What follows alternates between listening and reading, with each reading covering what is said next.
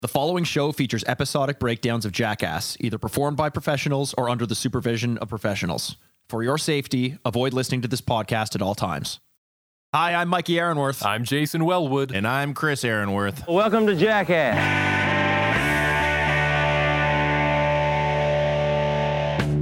Welcome to Jackass. It's the podcast where we're on a path of destruction through every single episode of Jackass. We are three lifelong fans of the show, reliving the belly laughs, bad ideas, and broken bones. Today, we're doing Season 3, Episode 3 of Jackass, the TV show. Mm-hmm. And it was a great day in history, folks. It was.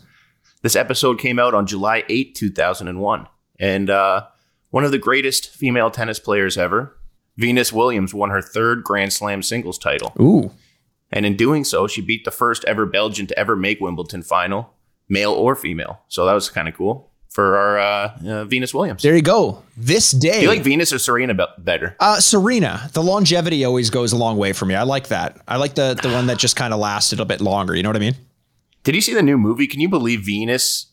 Like the whole movie was about Venus. Like everyone thinks Serena's bigger, but that whole movie was like.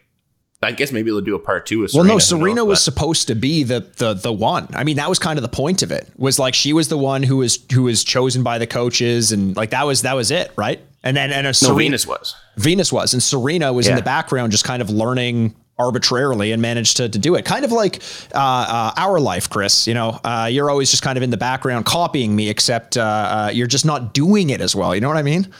No, that's exactly the opposite. Like maybe you get picked first because they look at you, but then it comes through. I really bring the heat. You know what I mean? Mm-hmm. Like I am clearly the most popular person on this podcast. Me, Jay, then you. Uh huh. So I think you were, by that. But I got to ask you, when did you get so serious about these facts? Like what the fuck happened? It was a balmy 36 degrees in Toronto, and fucking Schumacher, Michael Schumacher, Grand Prix world champion and all that shit. Now you're actually giving us real facts. Come on. What was the difference between the Schumacher and this? It's literally a sporting event that someone won something called the Grand Slam title. Was wrapped the exact up same fact in the sarcastic irony, which I just loved and adored, that we didn't speak of, but you just brought it, and this time you're just like, oh, tennis. At tennis, anyone? No tennis. Chris, no more tennis. There's literally only one entertaining thing that happens every fucking Sunday, if that. It's kind of fucking. I've got some slim pickings over here, but I'll bring the heat next week. Wait, when did this come out? What was the date? July 8th, 2001. July 8th. Okay. Well, with some of the shit we're going to see in Season 3, Episode 3, I kind of thought this was like a Halloween episode because there's some shit. And I'm like, what? Why are they doing this? But we'll get into it. Let's get into it. This is a good one. I enjoyed this one. Just right at the top, I want to say that I feel like we're starting to get into gear here in Season 3. Yeah. Guys, I got to be honest. This...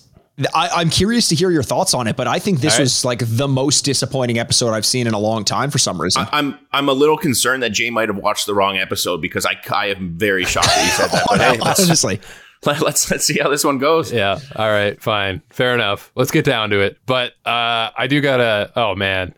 You know what though? I do want to tell a quick story if that's all right. It's okay because it's been a while since I've done. Our one listeners of these. Might take exception to it because I know they don't want to hear from you. But listen, it's been a while since I've done one of these. So the other day I was taking a shit, right? Mm-hmm. And wait, it's been a couple days since you've taken a shit. No, I told the shit story on the podcast. Don't worry, I'm fairly regular. You tell shitty stories all the time. What are you talking about? I know. This one's extra shitty. Trust me. So I'm doing my business. I finish up and I go to flush the toilet and we got a plug, boys. Oh, good thing I had the plunger right there in the toilet. So I grab that and start doing the plunge job. But this fucking plunger, I don't know where it came from or why it's so goddamn cheap, but it does this thing where if you push too hard, it inverts and looks like the head of a dick. You know? Yes, I know what you're about to say, and this sucks. It's a ticking time bomb, this type of plunger, because if you pull it out too quick, what's going to happen is that rubber is going to start to like meld back to its original shape. And once that happens... the water that has collected in the head of the penis will shoot back at you.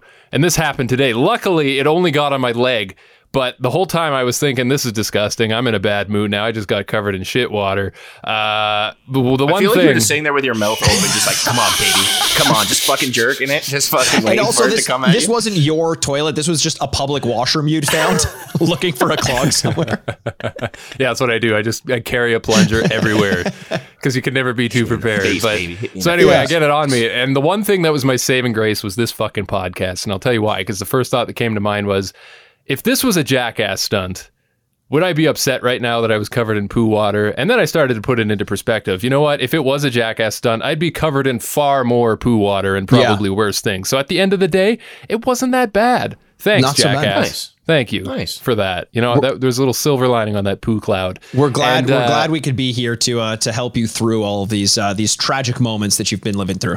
But here's the real thing, Mikey. Mm-hmm. After all that happened, I thought I was done. Oh, no. I hear the toilet tank going. I'm thinking, why isn't the fucking tank filling up? I just hear water going. You know, it should have stopped by now, right? So I lift the lid off, and I swear to God, I was transported to like 1990, and I was suddenly Arnold Schwarzenegger in his post-action movie career where he was doing like comedy roles, like action comedies. And I'm like Arnold as like an undercover CIA agent who's, you know, role playing as someone's maid to get close to the bad guy, and he's lifting the lid off the toilet tank and there's water shooting everywhere, and I'm just like, oh, it's too much pressure. Abort the mission. Colonel, mission failed. You actually I'm recreated like, there's water shooting at the fucking ceiling. Whoa, it's going in my eye and shit. I'm trying to scramble to get this fucking tank closed. It was nuts, man. That's the worst bathroom experience I've had in a long time. That sounds awful. That sounds terrible. But I'm glad you started off Jackass with that experience, because I think you can bring some of that energy in today's episode. Thank you. Whew. Yeah. So I had a shower and things were fine. Yes, I did have the shower. No comment. I may be nasty, but I'm not that nasty. And you know what is nasty and always grossed me out? When kids do that fucking eyelids thing where they flip them inside out and say, hi, I'm Johnny Knoxville, welcome to Jackass, because... I can't even think about that. That's the start of this one, baby. Pork Chop Chattanooga is doing an impression of the top of your plunger there, Jay. He's flipping it the wrong way until it snaps back. Right? Right, and the shit water is just going to pour out of his eyelid. Episode now. Yeah, that's a nightmare. I didn't even notice that happened in the intro, thank God. Fuck. Well, you didn't notice that? No, I don't know. I guess I was writing my notes, so I'm really happy I missed that. What do you do? You click play and then close your eyes? I don't understand. No, I was looking down. Mikey, if you fucking do that, I swear to God. Did you get to quit? No, Mikey, I swear to God, I'll quit the podcast. I'll walk away right now. You fuck right off. I'll never do a fucking episode ever again. Just stop it. Seriously. I throw me off. I'm going to be fucked for the rest of the episode, man. Oh, I love... It's like literally like I think that's worse than throwing up or anything for me. I cannot fucking... Like, my eyes feel weird now. I think my whole day's fucking ruined. I think this actually might be the hardest that I laughed in the whole episode was laughing at me flipping my eyelids at Chris. And by the way, if you didn't see that, you can watch us over at YouTube. We have the full episodes with video on there, so you can check us out. Just search Jackass on YouTube. I can't even look at the fucking screen anymore. I'm not even fucking playing into this. It's all right. Just fucked me up. Just let me guide you through. We need to get into this. Knoxville is here. He farts off camera. His mom is here on camera, which is kind of, it was nice to see what his mom looks like, see if there's any resemblances. I guess there's a little bit. You got Lemoyne Knoxville is her name. Lemoyne. And he rips a big one, and you get that classic, you know, mom and son, you know, banter. Like, mom, no, please don't hit me, mom. Mom, please. It's you know, that classic domestic abuse that we all know and love. Put your slipper back on. It's amazing because this is where we get to see Johnny's childhood house. And it's weird because they don't do like an intro to say, hey, this is Johnny's childhood house. You're just kind of there. And you're like, okay, I guess we're dealing with it. But it's such a stereotypical old person's house with this patchwork of like things that it looks like it was furnished at garage sales held by retirement homes across the southern United States. Like everything in here, I've never seen them in an actual store. I've just seen them in old people's homes. Like the way that the couch that's like 99% wood, except for like a floral print cover with a cushion that's like as thick as a sugar packet. Like why does anyone have any of these couches? What I love about it is like it's like brought back that nostalgia to when you're a kid and like swearing is so bad. And like they're just saying Jackass, but they're like, are you sure we can say it? Like that like hesitancy when they're going to say Jackass. They're getting away with something. And I remember when we were a kid and like we were listening to Meat Loaf in the car. We're driving up to go skiing or something, and your co-host of the Retrograde, Andrew Baskin, was in the car with us, and there's a part where Meat Loaf says, "And shove it up your ass," and I'd be like so nervous when that part was going to be happening, like I was witnessing to something that I wasn't supposed to be. And Andrew actually said ass, and I smacked him. I was like, "You can't say ass in front of my dad," and like nobody cared. But I was just like, that's the moment I realized where I was like, "Oh my god!" Like, that's when you turned full rebel. That was when you Shawn Michaels sweet chin musicked your buddy Andrew through a barbershop window and became the heel. 100%. That was that day that changed my whole life. And it's been nothing but fucking hard sex, drugs, and rock and roll ever since. You're Here's a question for you guys. Fucking head out the window, going ass the whole drive home. A question for you guys, because we go, we get the introduction to, I'm assuming, Johnny's nephews and his mom and the house that looks like it was fucking a dollhouse from a haunted child in the Victorian era. But then we go into the intro. Are you guys skipping the intro at this point, or are you watching it all the way through?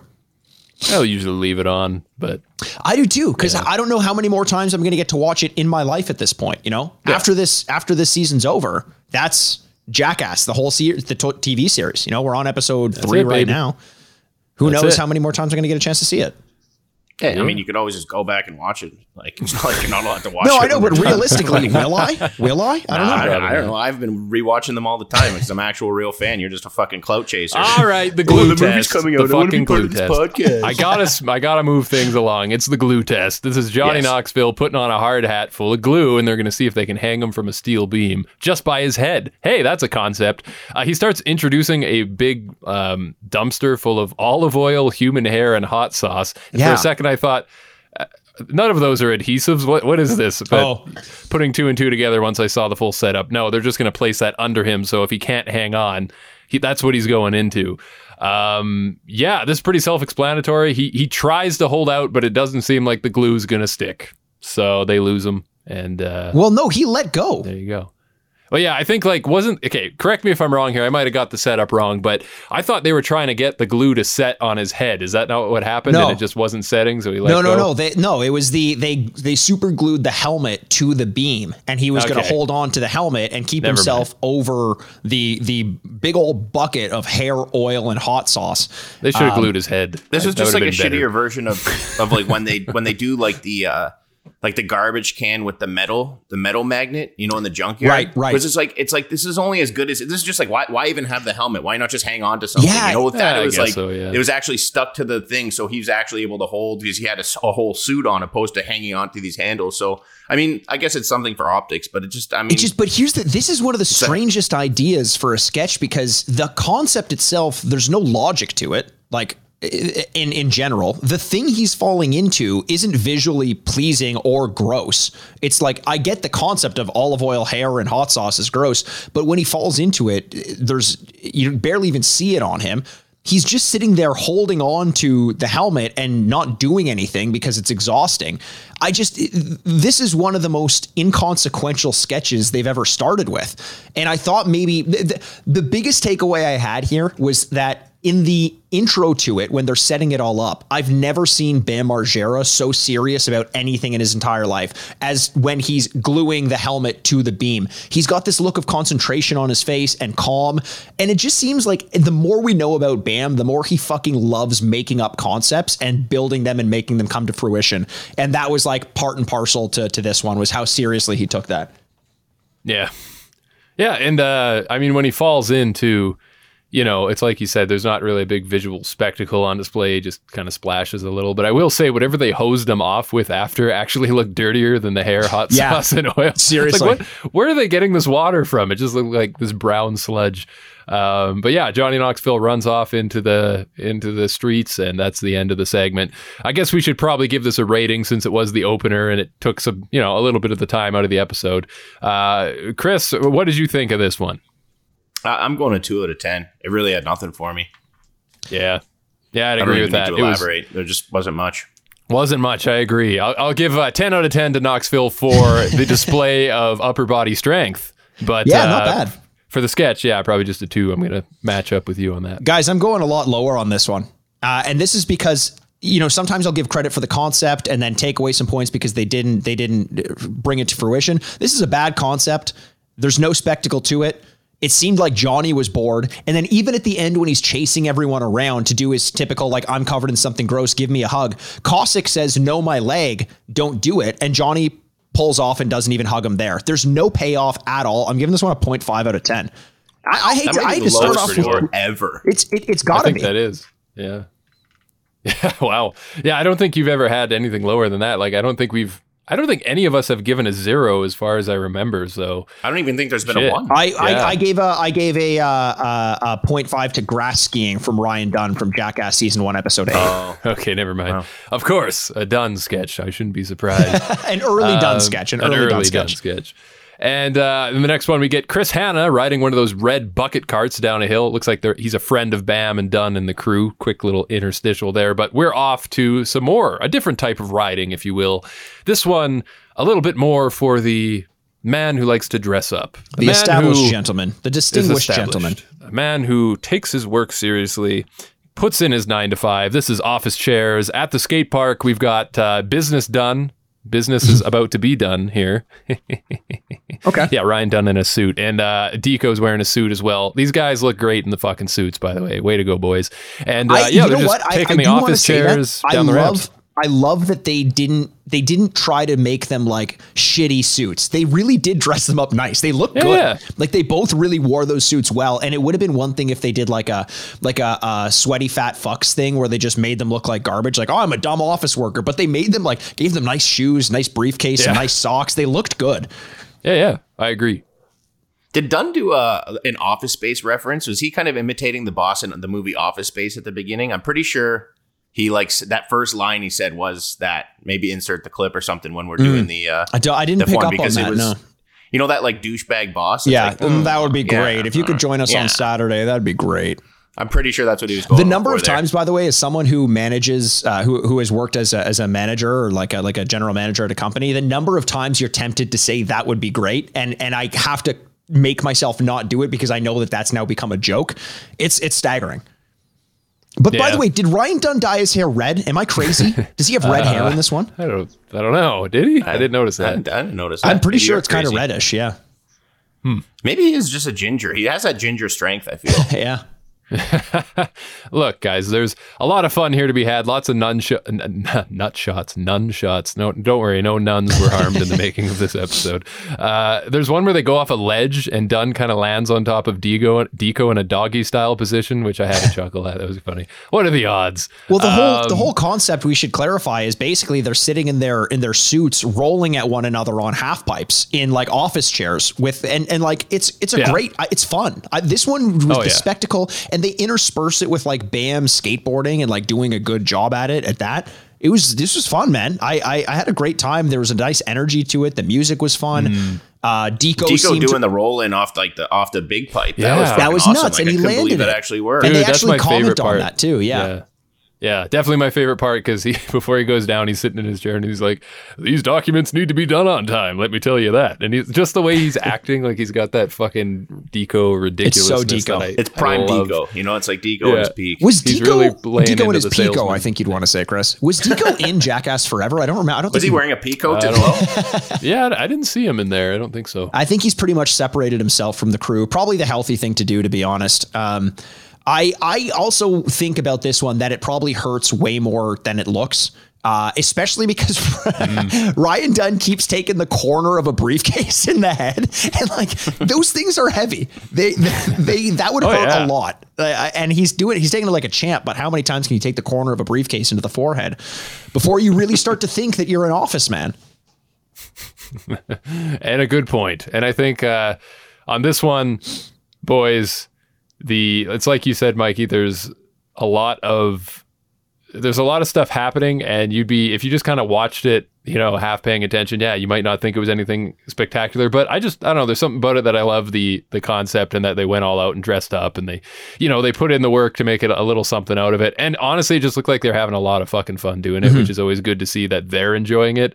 Unlike one that's coming up in a little bit here that one of the Jackass cast members certainly did not enjoy. So it's good to see them having fun. And I think I'll just jump in and rate it and say for that alone, like not my favorite thing ever, but I'd probably give it a solid 6.5 or 6.9, I should say, out of 10. Mm-hmm. Yeah, I like that. And I was tempted to give it slightly higher because I did have fun with it, but I did, in spite of the concept being nice and the dressing of the costumes and everything being good, I did find myself kind of lacking. It just felt like it was trying to push up against being great and didn't quite make it. So I'm right there with you, a 6.9 out of 10 as well. I'm going with a 6 out of 10. I realized last week, like re-listening to the episode, that I think I was just giving things a lot higher marks just because it was just a shitty episode and I just had nothing better to compare it to. But in the last episode and even this one as well, there just wasn't much. And I kind of got to like bring back my expectations because I really like there was nothing great about it. I mean, in comparison, it was decent, but I'm going with a 6 out of 10. That's a good point. Yeah. Fair enough. And coming up next in the rotation, we've got Extreme Unicycling with Steve-O. And this, I love the concept of this because he's just a total jokester about it, as he always is. There's this one part in the sketch where he rolls into a store that has a sign on the front that says no bikes allowed. And I'm just thinking, amazing. That's a good gag right there. I like that. Unicycles in there. But he's doing all sorts of shit. It's just kind of like one of these compilation pieces. So you've got like him unicycling off a ledge into a dumpster, or you know, he's going down steps, he's just trying to like scare people in public, and it's just kind of him doing his thing, showing off that he can ride a unicycle.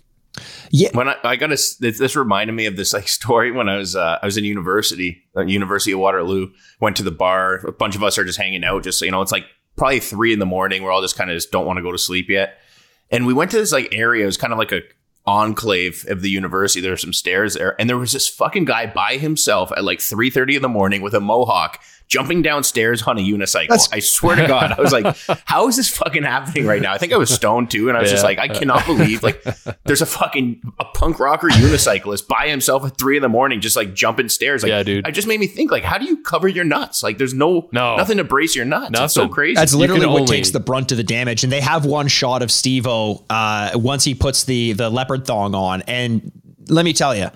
And Jay, I know you'll appreciate this because you grew up as a goth cowboy. Somewhere between that mohawk motherfucker that Chris saw and Steve-O's balls, but there ain't room enough in this town for both Steve-O's ball sacks and the seat of that unicycle. They are brushing up against one another, fighting for space, and they both look like they're going to explode. Wow, but Chris, about that unicyclist that you saw. I think that's cool. Unicycling alone at 3 a.m. Do it for you.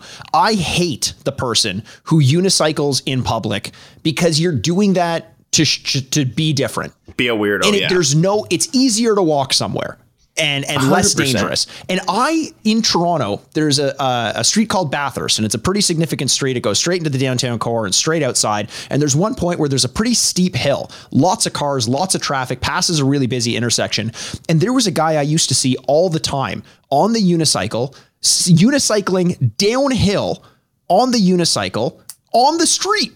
And all it takes is like one small like it's a unicycle. Major Bedhead, who is a very local reference of a Canadian kids show on the Big Comfy Couch, used to unicycle professionally, and he wasn't good at it because it's impossible to be great at it. The only way he was a postman on a unicycle, right? Oh, that fucker. Yeah. Okay. Yeah. Right. Oh my God, I can't believe you just brought that up. I literally brought him up like 2 weeks ago at work because this guy came in with a helmet with his hair sticking out like that at work, and I was like, man, that's like that guy from fucking Big Comfy Couch. I couldn't remember his name. Major Bedhead. I think about him twice a day. Bet you do. Fucking weirdo. Yeah, that's pretty much the sketch. So Steve-O, quit. I guess the moral here is quit showing off in public, you jackass. Well, that is kind of what this one felt like. He wasn't being really funny. Every so often he tried to sell a fall by screaming or something like that, and they'd like cut to the reaction of someone around. But this one, kind of like the crayfish diaper from last time, felt like.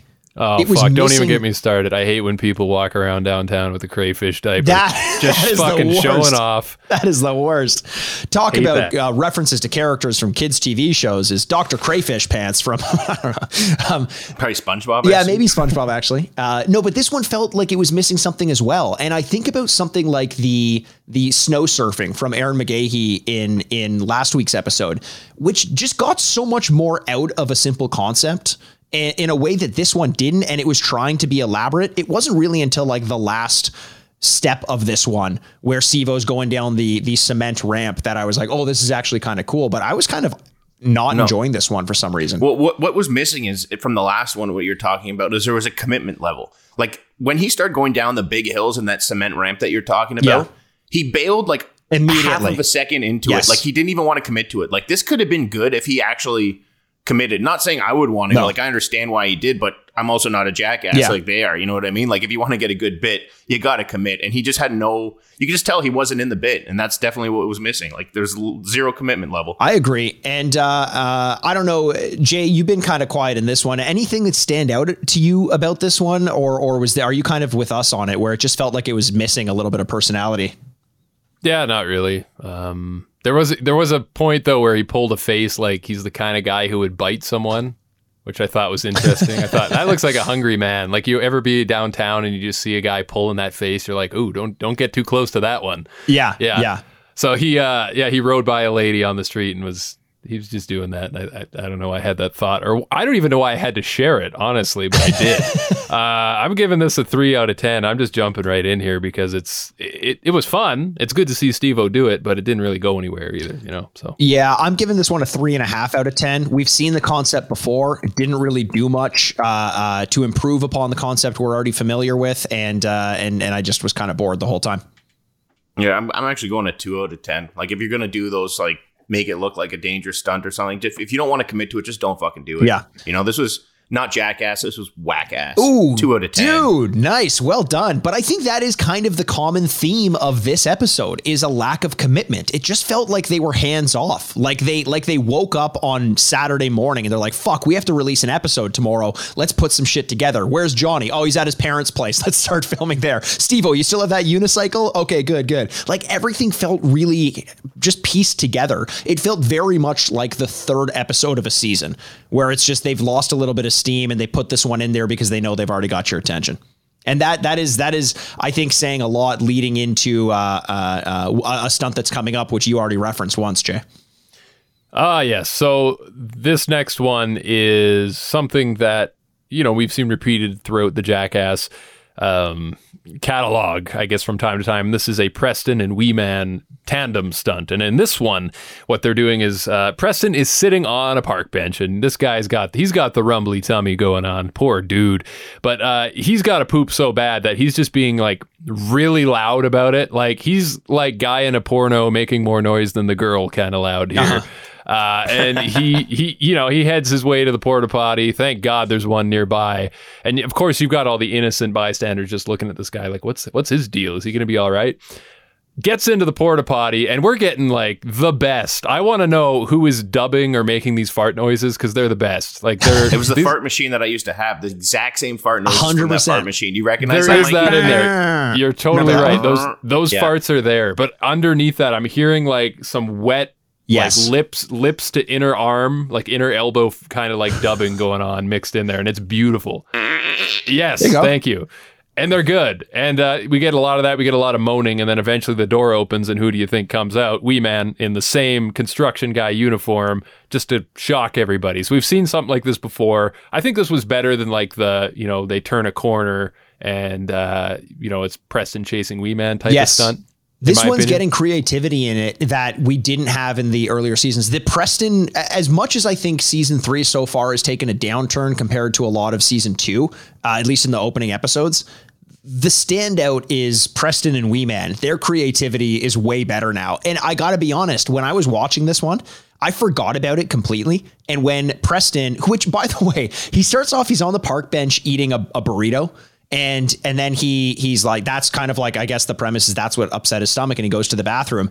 How hard was it, do you think it was to get Preston to put down that burrito and commit to the bit? Or did they have an issue where he kept just like finishing it and forgetting why he was there in the first place? I don't know.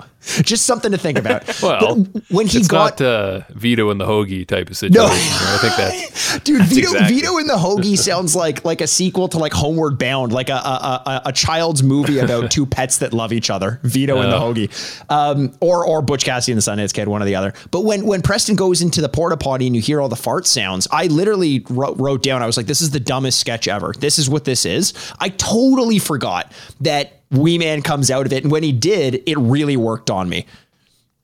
Yeah, I see. The thing is, obviously, nobody at the that's sitting there is going to actually think that he just shat and turned into a small person. But like, no, one just, person does. Yeah, one yeah, person. Yeah, we'll get to does. That. Well, I mean that's that person's got enough issues on the side, anyways. But it doesn't have to be realistic because for that 1 or 2 seconds when he comes out, every single person just gets such a good laugh and such a good joy out of it. So it, as much as it's obviously not realistic, it worked. You know, I like the concept of it. It's creative, and you're gonna make people's days. It's one of those pranks that it doesn't fuck up somebody's day. You know, everyone's gonna laugh and they're gonna tell their story to their friends, and it's just nice. Yep. Yeah. Yeah. Yeah. Sorry, Mikey, go ahead. No, I was just going to say the one thing is, you know, you get the first one and the surprise and the shock and awe from it and the everyone laughing around and that's funny. I don't love that they double and tripled up on this one right away. I think this one should have been an interstitial that played throughout the episode because I felt by the last one, I was like, okay, I get it. Let's get to the next thing. I've seen this already. Mm. Yeah, true. It was a little long, but they did save the best for last though, because Wee Man, he sits down after coming out on a bus bench waiting with, you know, the folks there on the street, and there's like this lady that's like she's basically like a Grand Theft Auto NPC. She like, oh my God. She just fucking stands up, does like this robotic half turn to face away from Wee Man, pauses for a second, and then lets out a scream. Screams. At the top of her lungs. She doesn't run away screaming. She's just standing in place screaming. It's the most bizarre thing I've ever seen a human being do, I think, in public. And she's like really struggling with the fact that she witnessed what she witnessed. Like, she's not sure what to think of it. She believes that this just took place, that a guy shrunk. If you were like, on fucking shrooms or you smoked a huge joint or on acid and you happen to be there, like, you would just be completely second guessing yourself. And I don't know if anybody else knows this, but like when you're on shrooms, or some psychedelic, the weirdest things actually happen in the world that you would never be part of if you weren't on it. Like just very odd things that you've never encountered normally. And it really makes you second guess your reality. And this would just be something that you just would have serious trouble digesting. Totally. It would. I feel bad for the person. Like the burrito. Like the burrito. Hey, well done. I feel bad for the person who would be high and witnessing this because I don't think you come back mentally. Your mental landscape changes forever after seeing something like that. I'd be scared to poop. What happens if it happens to me? I do. Here's credit though that I want to give. Wee Man has a way of being the cockiest motherfucker in the entire world. When he gets that smile on his face, when he like puts his hands on the bench, he's like doing the smile, like, what's up, guys? Like he's got that California smile on him. I'm like, that is the most confident human being I've ever seen in my life. I love it. Yep, I agree. And it was a fun little segment. I don't think we're going to spend time rating this one. No, I don't, because it's more of an interstitial, I think. It should have been on the side. Yeah. But we get a quick photo of Johnny Knoxville, 1989. This must be like a graduation school photo. I don't know what it was from, a headshot maybe or something. Don't know why it's in there, but there's someone laughing at him. Because he looks like a fucking nerd, that's why. Yeah, but didn't we all look like nerds in those pictures? I mean, come on, really. Listen, this next one it just starts off in the best way you could possibly ask for. Because Pontius is really nervous, and we rarely see him this nervous. And he says, "My job on the show is to be naked, not kill myself." And that just got me laughing. I want to get that tattoo.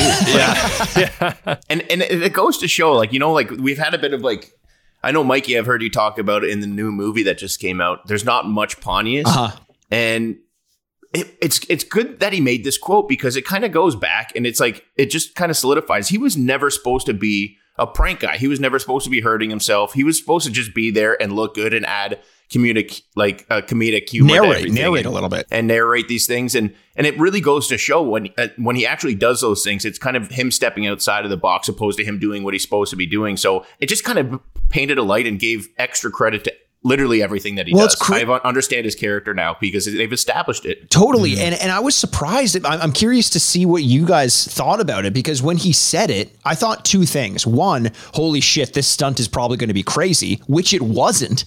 And two, oh, it was. A little bit. I think him in his position, he took the brunt of it, being on a tandem bicycle on the back, which we'll get into in a little bit. With no brakes.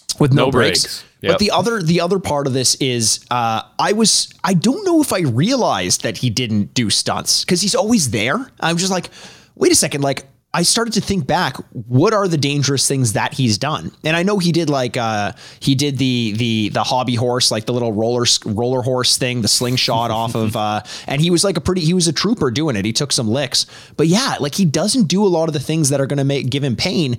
And I think that's because his character has always been so strong that they want him there regardless of whether or not he's going to hurt himself. Mm-hmm.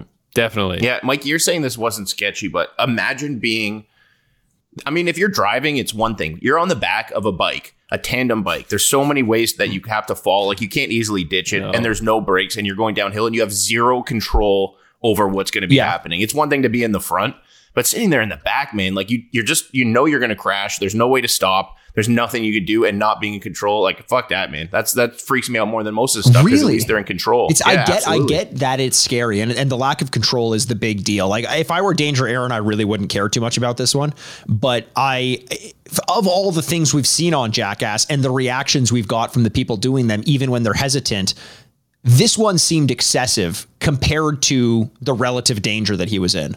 You're also forgetting who's driving the bike. Danger Ehren. Yeah. Yeah. Oh, wasn't it Knoxville? No. Oh, I thought it was Knoxville, which makes it even sketchier if it was him, because he's fucking going for death. Yes. Yeah. Wow. Yeah, that's a good point. On my part. And I could see the danger factor. I could see the fear a little bit if I was in that position. So I'd agree with you, Chris, that, yeah, it doesn't look like much on camera, but if you're the one doing it, that sucks to be in that position. And there's a part of the sketch where they're going down this grassy hill, and the end of the hill, there's like a little pathway. And then on the other side of the ditch, the hill continues. And it's a much worse hill. It's a much worse hill. There's like trees and shit everywhere. And I just love the reaction here, because they're going down, they hit the road, and you presume they put their feet out and try to stop. But I think they had a little bit too much momentum, and they just slowly kind of disappear over the edge of the next hill. And then the camera pans, and like the whole crew is running down the road because they think they're like going to fucking die or something. Just chasing after them. Like, oh shit, they're gone. Go get them. That was great. That was a good little visual. I love that. But overall, like, there wasn't a lot of action here, but I think like just seeing Pontius out of his element was very interesting. So it's rare you see him kind of like, put off by something. And I got a kick out of his nervousness for sure. And I think that bumped up the sketch for me a little bit. What would you give as a rating for this, do you think? If you had to. I'm going to 7 out of 10. It was probably my most enjoyable one. I enjoyed it. It was fun. It was sketched me out. Wow. I don't know why. I seem to be the only one thinking that. Pontius bumps things up, and like you're saying, Jay, with his like nervousness before it created that, and definitely the end segment where they flipped over the other side and everyone's running. Like, I don't know, it was probably my standout part of this whole entire episode. So 7 out of 10. Yeah, I'm not quite there with you. I think Pontius brought a weird energy into this one from the get-go, and it's fine to see the human side of people. Like, even Dave England, when he backed out of the ballistics, that like mine with that shot out the ballistics missiles or ballistic things in Jackass, the movie, Jackass 2. Seeing him humanized was nice, because these are human beings, but he brought that energy into the stunt. And especially in the beginning, he was bailing super early on it. He would be the reason why the thing fell and wasn't really let it going. And then I was like, we're not getting the typical playful personality of Pontius. We're not getting any spills. What are we getting out of this one? I was kind of lost for it. So for the number of pedals on this bike, I'm going to give this one a 4 out of 10. There you go. And anytime someone mentions that fucking mine from the Jackass movie, I immediately think of the shot right after it goes off, the explosion, and then they pan to everybody staring as if like they've just made the worst decision of their entire life. I love that. That's beautiful. It's a beautiful moment.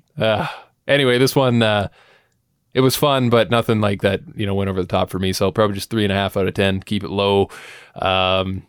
Yeah, can't say much more about that. But moving on, we've got the next in the rotation. Where are we at? We got an action figure riding a cat, baby. Yeah, a police officer riding a cat.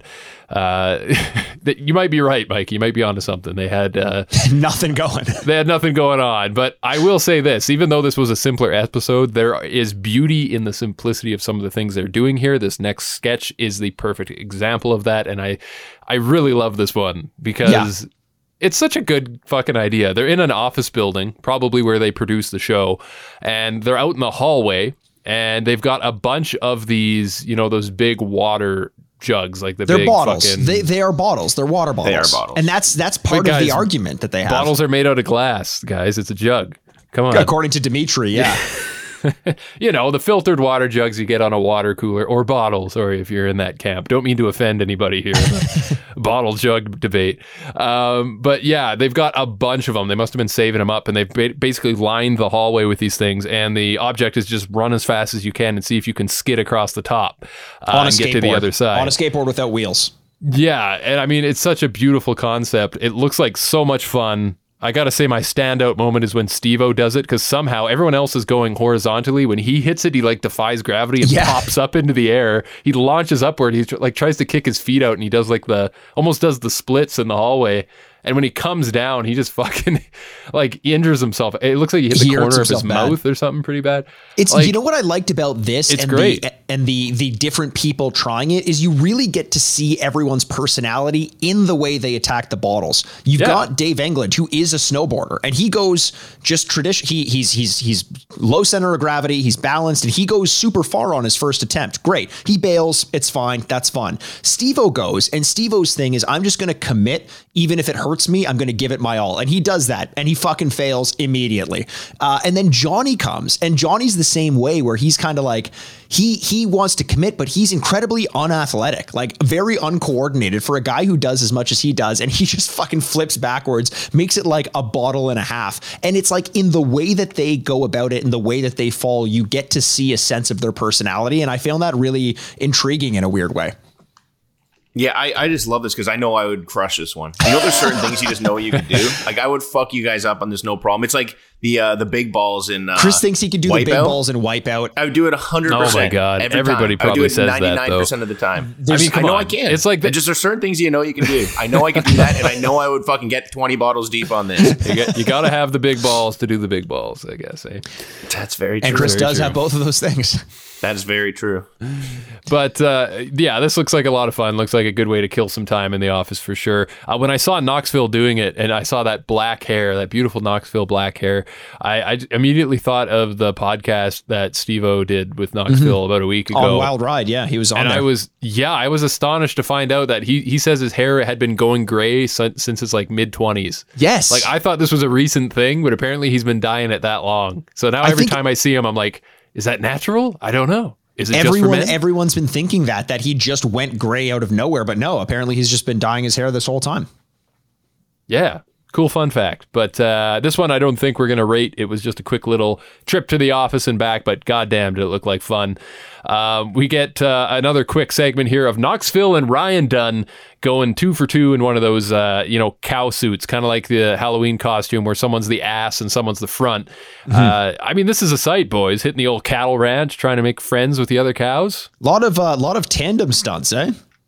Yeah, it's very tandem. This is the precursor to the zebra stunt in Wild Boys, eh? This is they dress up as a cow in like a cow costume, and they go hang out with cows. The difference is, in Wild Boys they dressed as a zebra and they fucked around with lions. So there's no way I was going to enjoy this one when there aren't lions around, because I've seen the other side of this one and it's way better. Yeah, they got turned down by a cow. How much did that hurt your ego? Yeah, the cow just like, yeah, no, I ain't fucking that. Yeah, I love that. Just turns away. Total disinterest there. But we move on to another animal-themed stunt. And this is where I was starting to get the thought of, okay, is this a fucking Halloween episode or what's going on here? Because this is Chris Pontius in a bat suit. No, not Pontius. Wasn't it Dave England? Yeah, it was Dave England. I thought it was Dave England, yeah. But it was hard to tell. Yeah. I had to rewind it to see. No, it's 100%. Yeah. They had like a spandex hood that had the bat ears and everything, so it kind of covered. You had just the face poking out. But yeah, it's like he's got the wings and everything. It's a great costume, and he's basically just going around the city at night, hanging off of stuff and popping out and trying to scare people. And I got to say, like, hanging in the bus was the best. I have no idea how he got his feet all the way up onto like the upper handhold. Like that. Yeah, he's got the boots. He's got the hook. Remember those boots that were in all those 90s movies where it's like you hang up outside of a door and you're all cool for some reason? You know the boots that made Deuce Bigelow, Gigolo, destroy the aquarium of the person whose house he was staying in? That's exactly. Thank you. That's a better reference. Yeah, that's better. This was hilarious, man. I loved the and you got to keep in mind, this is pre morph suit phase. This is pre It's Always Sunny doing the morph suit and making it the most common costume that anyone can imagine. You got Dave England in the morph suit with a piece of fabric that makes him legit look like a bat. And it was so funny, him doing things like when he's hanging at the end of a dark alleyway and people are walking towards him and they're like, look, I know there's a guy dressed as a bat hanging there, but I have to walk by him. And they get the shit scared out of them anyway. That anticipation and that the obviousness of what's about to happen is so funny. And Dave England has such a good way of playing with that and playing with your expectations to tell a joke, especially in earlier Jackass, that I was along for the ride the whole time on this one. I really, really fucking liked it. But Jay, I've been thinking about this the whole time. And you're going to have to help me out with this, because you mentioned at the beginning of this episode, you're like, this is like a Halloween themed episode. And I was like, what the fuck are you talking about? And now you're saying 15 minutes in, there's a 3-minute segment with a bat. And you're like, it's a Halloween episode. Well, we just had the fucking tandem cow there, short-term memory loss. What does that have to do with Halloween? The fact that they're in a costume, I've never seen a tandem cow Halloween costume before. Well, that's a farm sounds one. Like you go to shitty costume parties. Oh, right. I forget you're from Alberta. Sorry. That's like everybody, like every second house, someone's doing the fucking cow costume. It's like, enough of this already. This is getting old, guys. Come on, a little creativity. No, but I like the bat suit. It's simple. This isn't really like an amazing stunt by any means, by any Jackass standards, but it's funny because I think what it is that it's just utterly ridiculous, and he commits to the bit. CJ, I thought the last stunt was utterly ridiculous. Oh no, here we go. Wow. Should we give that a moment of silence? Just please let me stew in that one. All right. Thank you. Lest thee forget. Despite me having to chuckle at it, I can't out of good conscience rate this really high, because I know there's better stuff in the Jackass canon. So I'm probably just going to give it a 4, but it still made me laugh and I appreciated it. So there you go. Yeah, you know what? I'm struggling a little bit to Chris's point of giving rating or giving stunts a higher rating in a lesser episode, because it's just a moment of good in an otherwise sea of bad. That badness being this episode, but I did enjoy it. I'm going to give this one a 5.5. I think that it missed a little bit more personality, but the concept. No, you know what? I'm going with a 6. I'm going to bump it up to a 6. I did have a decent amount of time with it. Yeah, I'm going to 5 out of 10. It was right across the middle for me. Nice. Oh, baby, we got the straight flush award. Wow, I wasn't expecting that, but we got a 4, a 5, and a 6 all across the board. It has been a while. Ring the bells, ladies and gentlemen. We love these sorts of awards. Oh, boy, I'm not going to sleep tonight. This is exciting for me. Hey, was that a real bell? This is as exciting as the time we got the Crazy Eights Award. Not as exciting. No, that's special. You know what is exciting, guys? Dimitri the Terrible, am I right? How exciting was this? This was weird, man. This was a weird interstitial. He's super drunk. He's like what appears to be like hitting on Johnny Knoxville or just getting super close to him. He slaps him. Johnny punches him. Security gets involved and they say we're friends, and then it cuts. Like, this was not supposed to be filmed for Jackass. Again, makes me think that they were just going through the archives looking for a way to fill an episode. Exciting. Hey, how about emus? You like emus? Because I do. Mikey does. They're fucking breeding like rabbits, and they're killing people, says Pontius. So watch out.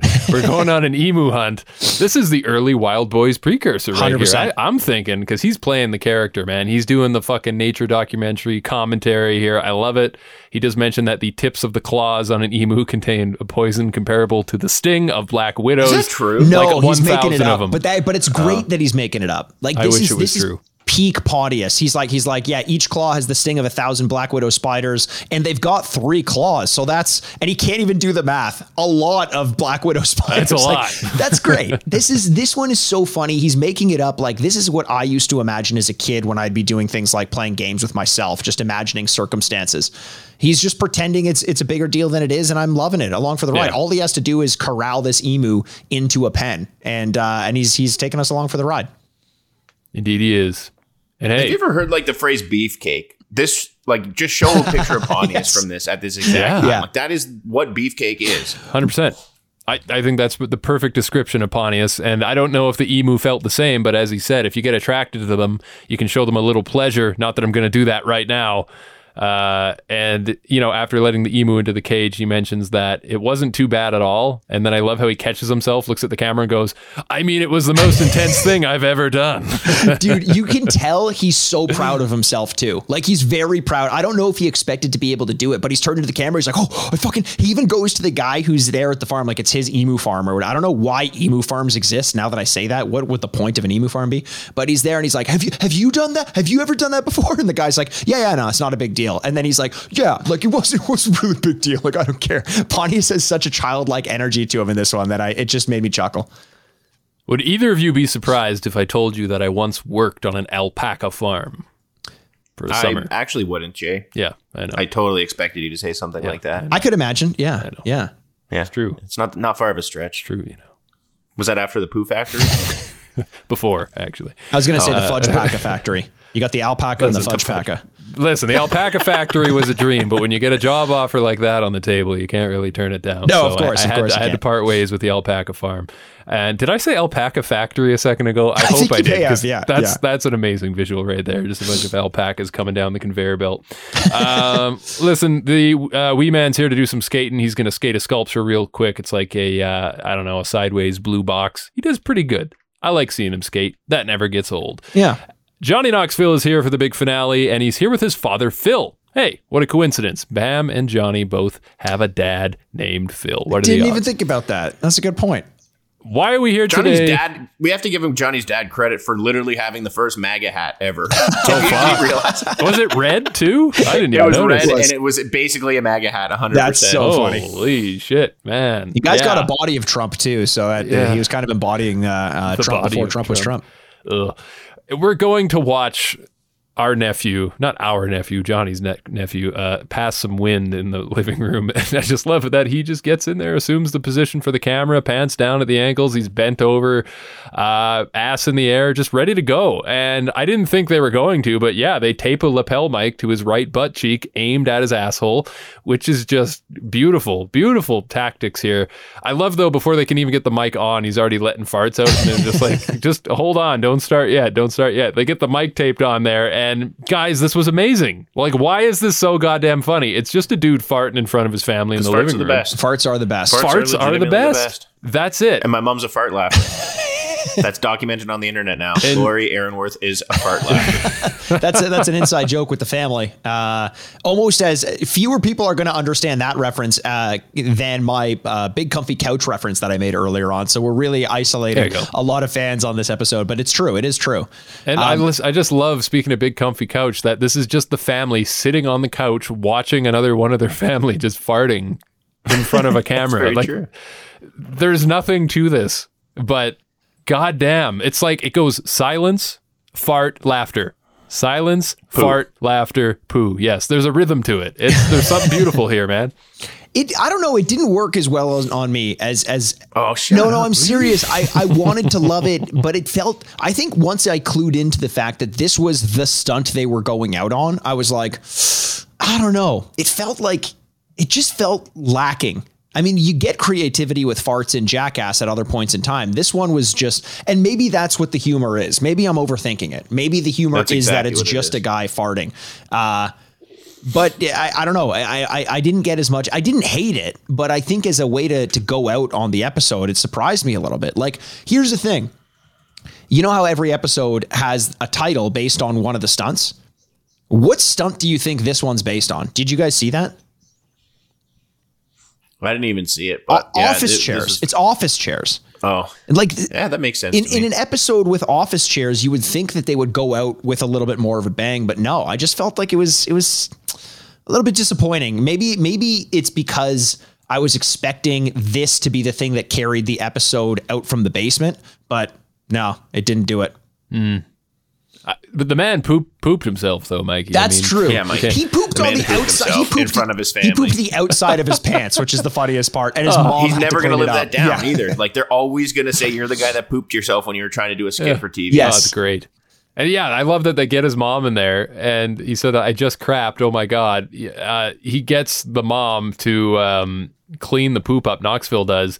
And as if this just runs in their blood. I couldn't believe it, because the minute she's holding that piece of shit in the tissue, she goes after Johnny with it, like immediately, doesn't even think about it, just trying to get that on him in any way, shape, or form.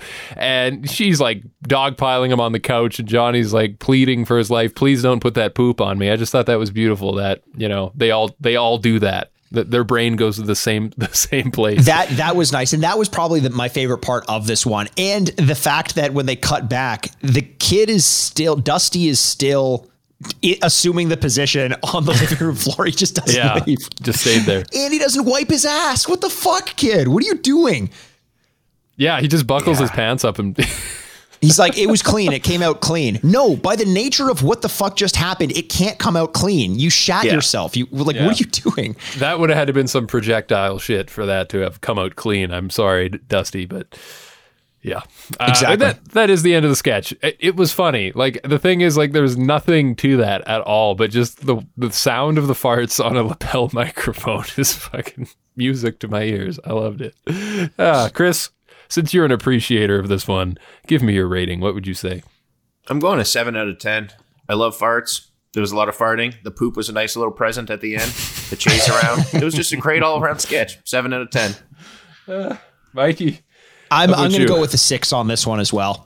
It could have been better. I think Johnny could have been a bit more entertaining in this one. You know, you're bringing out some untrained talent. You're going to need someone with a bit more charisma apart from just a guy assuming the position. You know what it's like? It's like in improv when an improv actor starts laughing. If they're not a good improv actor, that's not funny.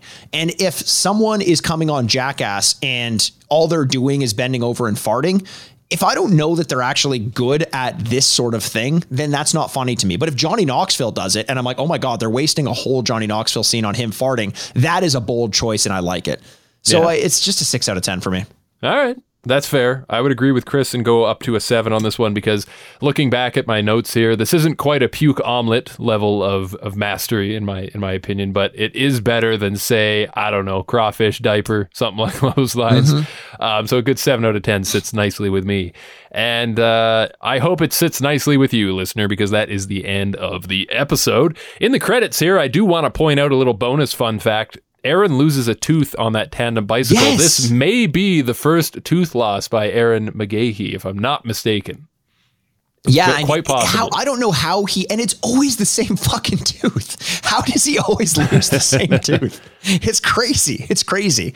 But that was good. Actually, the post-credit sequence had some of the best moments of this episode. You've got Chris Pontius testing out the glue helmet, being lifted on a forklift and falling like 6 feet. Yeah. Which was like pretty intense. And then Ehren obviously losing his tooth. I like the post-credit sequence in this one quite a bit. Do you guys want to go into our usual segment? I love doing this. You want to give our MVP of the episode? Sure. Let's do that. Who wants to go first? I can lead us off. I'm gonna start this one. It's tough because I don't think that there were a ton of standouts, but I think Dave England has to be it for me. Between the level of energy and expertise he brought to the water jugs and the amount of commitment he brought to the bat bit, I think he was the standout in this one. He's my MVP for this episode. Yeah, you know what? I'm going to probably have to agree with you. It was a close second for Pontius just because we had that establishing thing and the emo thing I enjoyed quite a bit, but Dave England definitely brought the heat this episode. Okay. Jay, what about you? Fair enough. Yeah, I think that was a safe assessment by both of you that Dave England did a good job, but I wouldn't put him as my MVP.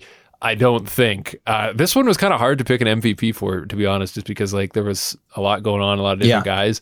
I honestly don't even know which way I would go. You know what? I'm going to go with the fucking mom of the guy who shit himself. She's the MVP. That's a good one. I like that. Because she cleaned up when no one else would. So props to her. Lynn Chattanooga. Thank you. Lynn Chattanooga. You win. And, well, speaking of things that start with L, what about the least valuable player of today's episode? I think I'm going back to back Steve-O's. I think I did Steve-O last week as well. I cannot believe I'm doing this, but he just hasn't been in a good rhythm these past few episodes. He's been slacking a little bit. He's been slacking. I don't disagree. I'm actually going to go out on a limb on this one and say that I think the LVP, based on not living up to his standards, is Johnny Knoxville. I don't think he did enough to bring out the good in his main stunt, which was the glue helmet. And I think he just kind of stuck around in the background with his family around and didn't do enough to kind of like introduce them and color what they were doing. So Johnny, I hate to do it because I fucking love you, buddy, but you are my LVP. Oh boy, that's tough. I think I'm going to go with Dimitri the Terrible. Dimitri the Terrible, you are my LVP because you had a moment, you had a big debut in Jackass, and buddy, you let it slide. You let it slip. I don't know if you're ever going to come back from that one. And even if I see him again one day, I'll always remember his debut appearance and just be a little disappointed. Wait a second. Dimitri, this was not his debut appearance. He's been on the show a lot. In fact, he was in the last episode as well. And he was the guy who did Uncle... remember the guy who went in as the Russian in Johnny Knoxville's uncle's place? He's actually been in this quite a bit. Little did you know, Mikey, that Dimitri the Terrible actually has an identical twin brother, also named Dimitri. Dimitri the Not So Terrible. So I was not referring to last week's Dimitri, just for reference's sake. Okay, good. Yeah. It was the other one, yeah. Yeah, that's right. Hey, if you have a twin cousin or, something you want to share with us that's weird or strange that we don't know about you, why not? At JackassedPod on Twitter and Instagram. Share all your deepest and darkest secrets with us in public on social media. Yes. And thanks for joining us. Like, seriously, guys, we are having such a blast. And next week, we're going to be at the midway point of this season. Boys, I'm looking forward to it. How about you? Hell yeah. Can't wait, babies. Mm-hmm.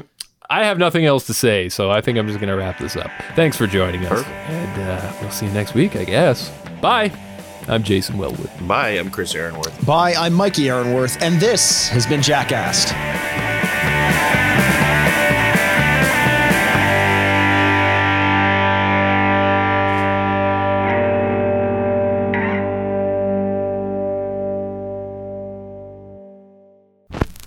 Furnished by Sad Styles Productions. Get into it!